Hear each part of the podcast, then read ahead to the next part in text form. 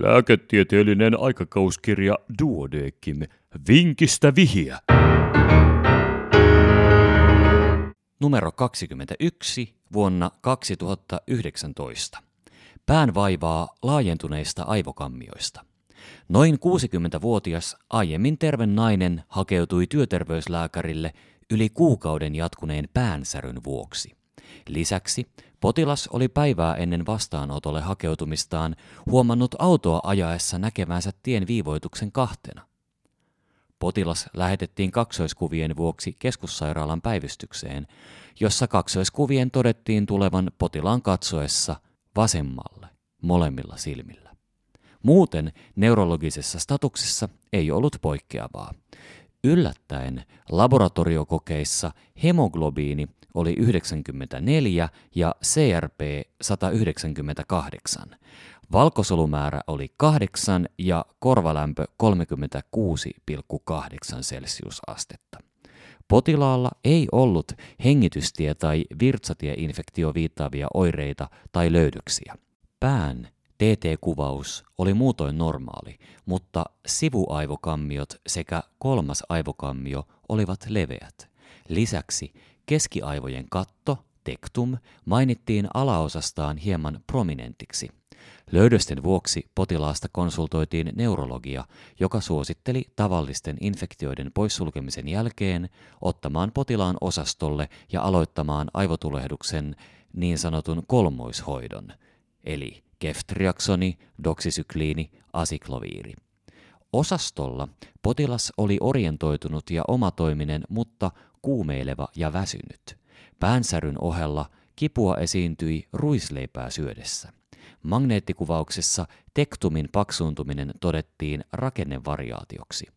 Aivo selkäydinnesteen rutiinikokeiden tulokset olivat viiterajojen sisällä. Lasko oli 125. Tässä vaiheessa tilanne arvioitiin uudelleen ja potilaalle aloitettiin empiirinen hoito. Mistä oli kysymys? Ja vastaus seuraa hetken kuluttua.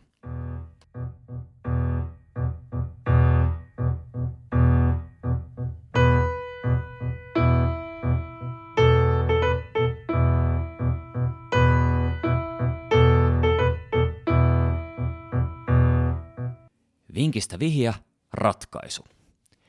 Sekä lähettävä työterveyslääkäri että päivystyslääkäri olivat kiinnittäneet huomiota kookkaisiin ja paksuihin laskimoihin ohimoilla. Suonet eivät aristaneet palpaatiota ja puoliso vakuutti niiden olleen samanlaiset jo pitkään. Kaiken huomion varasti TT-löydös, joka onnistui johdattamaan tutkimuksia harhapoluille. Neurologisten jatkotutkimusten jäätyä normaaleiksi vahvistui ajatus leukaperien klaudikaatiotyyppisen kivun ja temporaaliarteriitin eli jättisoluarteriitin yhteydestä. Potilas sai kolmen vuorokauden jättiglukokortikoidihoidon, jolle saatiin hyvä vaste. Temporaaliarteriitin diagnoosi varmistui myöhemmin biopsiasta. Ajatus laskimoista juontui mahdollisesti siitä, etteivät suonet sykkineet, mikä sopi tulehduksen paksuntamiin seinämiin. Leukaklaudikaatiolla on erityisen hyvä ennustearvo, mutta potilaat eivät aina tuo tätä spontaanisti esille, ja se voi kokonaan puuttua, jos potilas syö koostumukseltaan pääasiassa pehmeää ruokaa. Maailmalla on ehdotettu purukumitestiä, jossa potilasta pyydetään jauhamaan purukumia yhden puraisun sekuntivauhtia – Kunnes purukumi saadaan päivystysten tutkimusväline arsenaaliin, voi potilaalta ainakin Suomessa tiedustella ruisleivän syömisestä. Ja tämänkertaisen vinkin oli kirjoittanut Henri O. Hokkanen Helsingistä.